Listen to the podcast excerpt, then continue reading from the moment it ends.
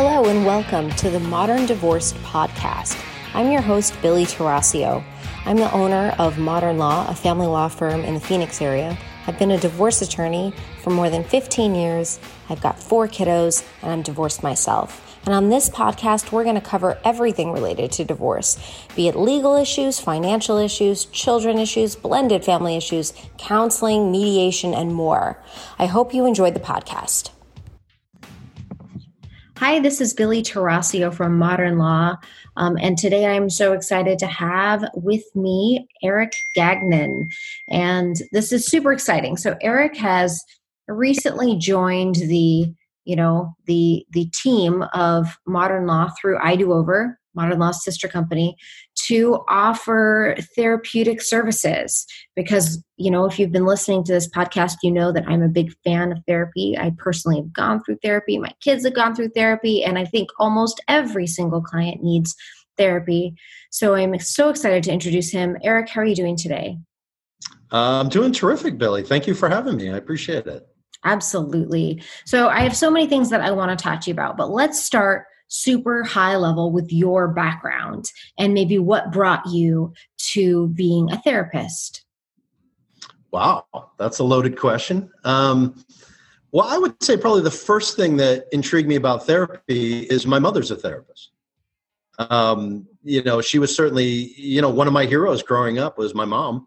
Um, she worked for a local in New Hampshire. She worked for a local uh, community mental health center.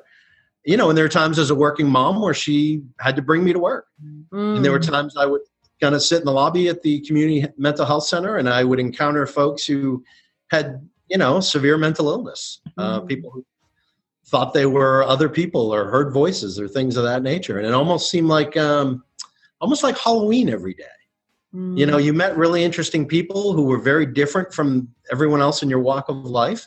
Mm-hmm. Um, and I found that my mother had just an amazing uh, rapport and ability with people. Mm-hmm. And she could, you know, she was a problem solver. She was a fixer. She could help people do things. She was a, a case manager as well as a therapist. And I just thought if I could, in some way, bring that to maybe adolescents and families that don't have someone like my mother at home, um, that that would be very valuable. So I would say that's probably what you know piqued my interest, and I started taking psychology classes even in in high school just because I found it fascinating. Um, let's see, so I went to college, got out. Um, uh, my initial degree was in uh, anthropology and sociology. Hmm. And um, you know, I found out there wasn't a whole lot of jobs working in anthropology and sociology. you know, you get your precious degree, and you're like, great, now what? Hmm. Uh, so I got my first job at a residential uh, group home for adolescents. Mm-hmm. And I found that I had similar attributes to my mother in being able to put people at ease, make people feel comfortable talking about very serious matters. Hmm. Um, began doing that, and for you know it, I was moving to other mental health agencies. I've worked uh, locked psychiatric units. Wow. I've walked, worked residential. I've worked um, inpatient, outpatient, uh, individual, families, couples. My certainly my specialty is addictions. I'm mm-hmm. a, a, licensed substance abuse counselor. Mm-hmm. Um, but I found that certainly, you know, a lot of that goes hand in hand with depression, mm-hmm. anxiety. Uh, there's something called comorbidity, mm-hmm. where roughly 75% of folks who have mental health issues also have substance abuse issues and vice versa. Wow. Um, so that's just kind of a, a, little bit of what I've been doing. Um, I've spent the last 21 years working for large uh, nonprofit companies where we treat disadvantaged inner city youth. Mm-hmm. Uh, for a long time, that was the best use of my time.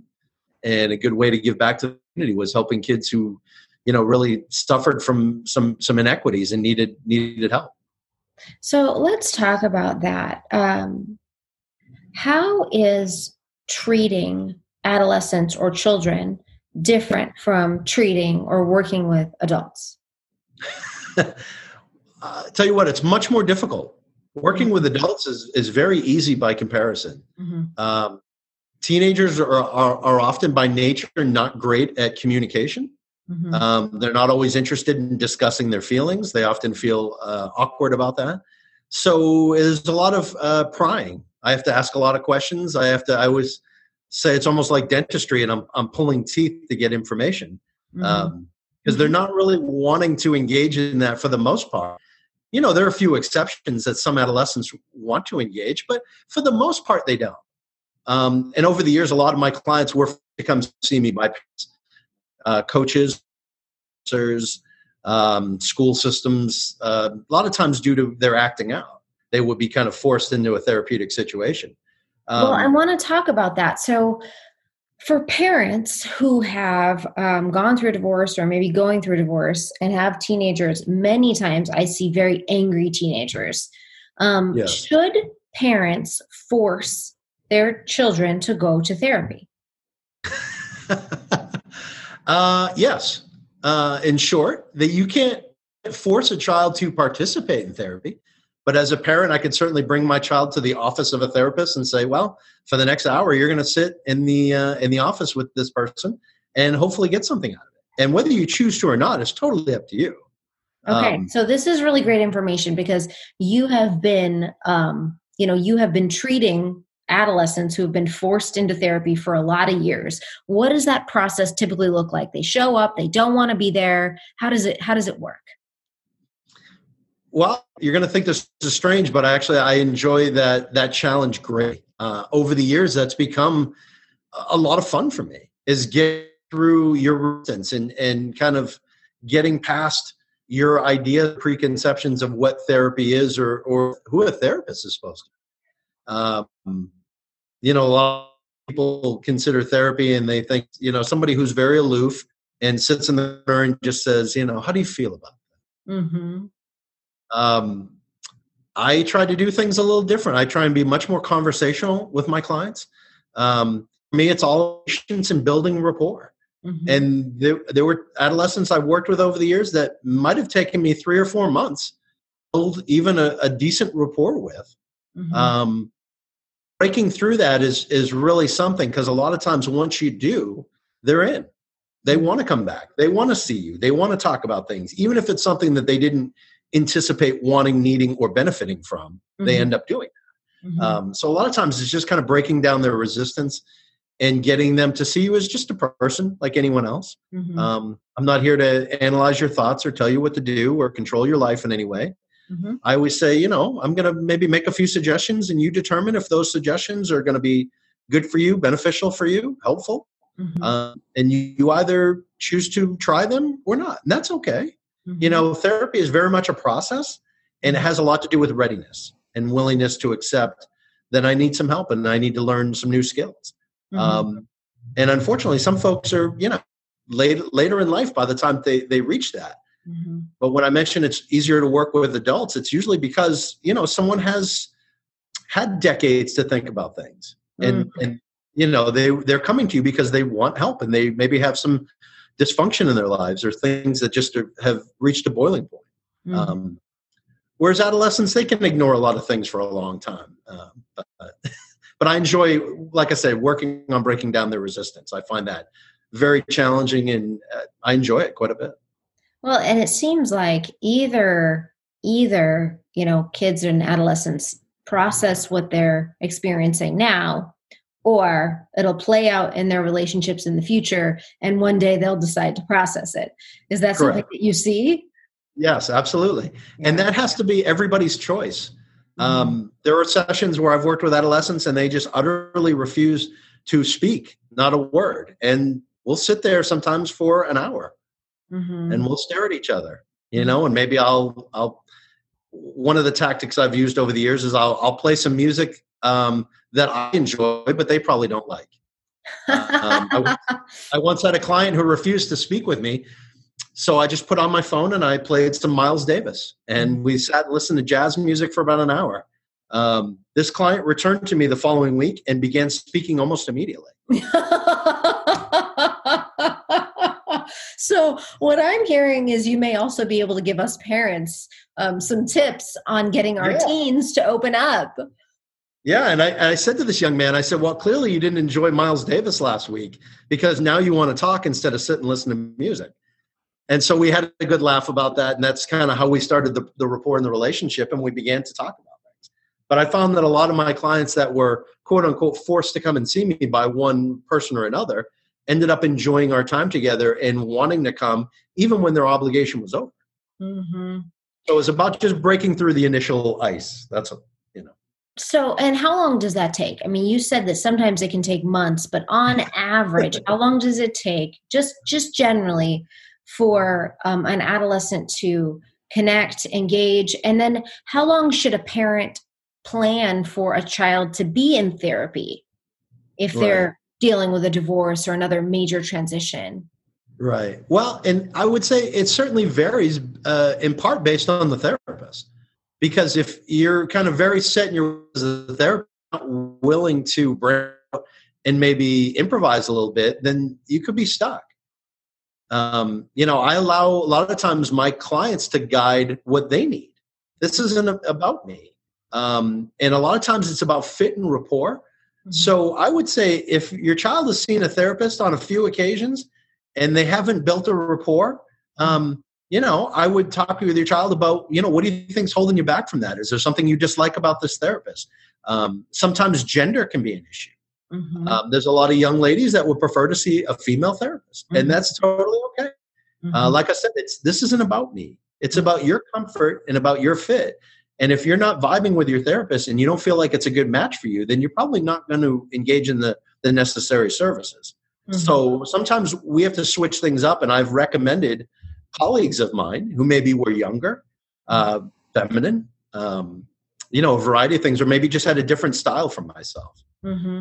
Mm-hmm. Uh, but certainly, in terms of in the, the therapeutic process, you know, I wouldn't want to give a number of sessions or or months really because once you engage in therapy, often other issues come up that maybe weren't the presenting concern for coming in. Mm-hmm. And then you go off into other kind of areas of, of exploration. Um, so it can really vary. And divorce can absolutely be traumatic for children. Mm-hmm.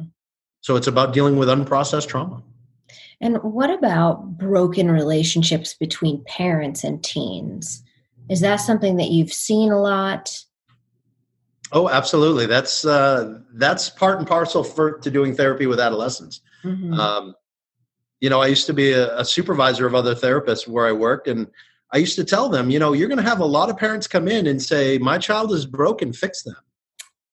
And they often don't mention themselves or their relationships uh, in any way, shape, or form. And they really lay a lot of it on the adolescent.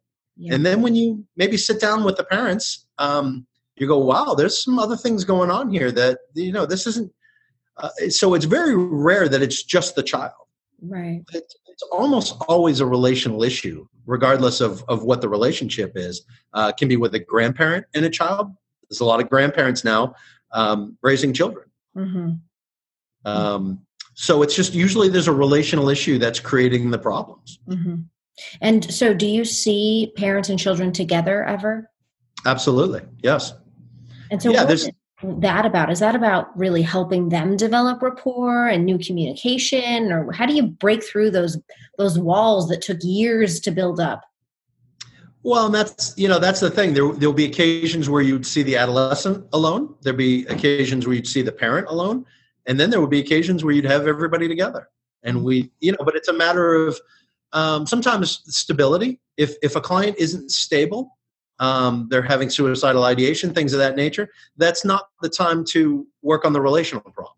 Mm-hmm. So sometimes it's about the stability of either the parent or the adolescent or both. Mm-hmm. Um, and there's also groundwork that needs to be done on an individual basis, either with the parent or the child, because you're trying to gain access to you know their view of the situation. Mm-hmm. And often you're not going to get a lot of uh, honest answers from an adolescent if their parent is sitting across from them. It's like, I want you to tell me all the things you dislike about your mother who's sitting across from us. It's probably not going to go very well. I feel so, like my children tell me all the things they don't like about me. well, well, good. So you've uh, you've been able to cut that out of the process. I feel like you're damned if you do, you're damned if you don't. That's right. That's right.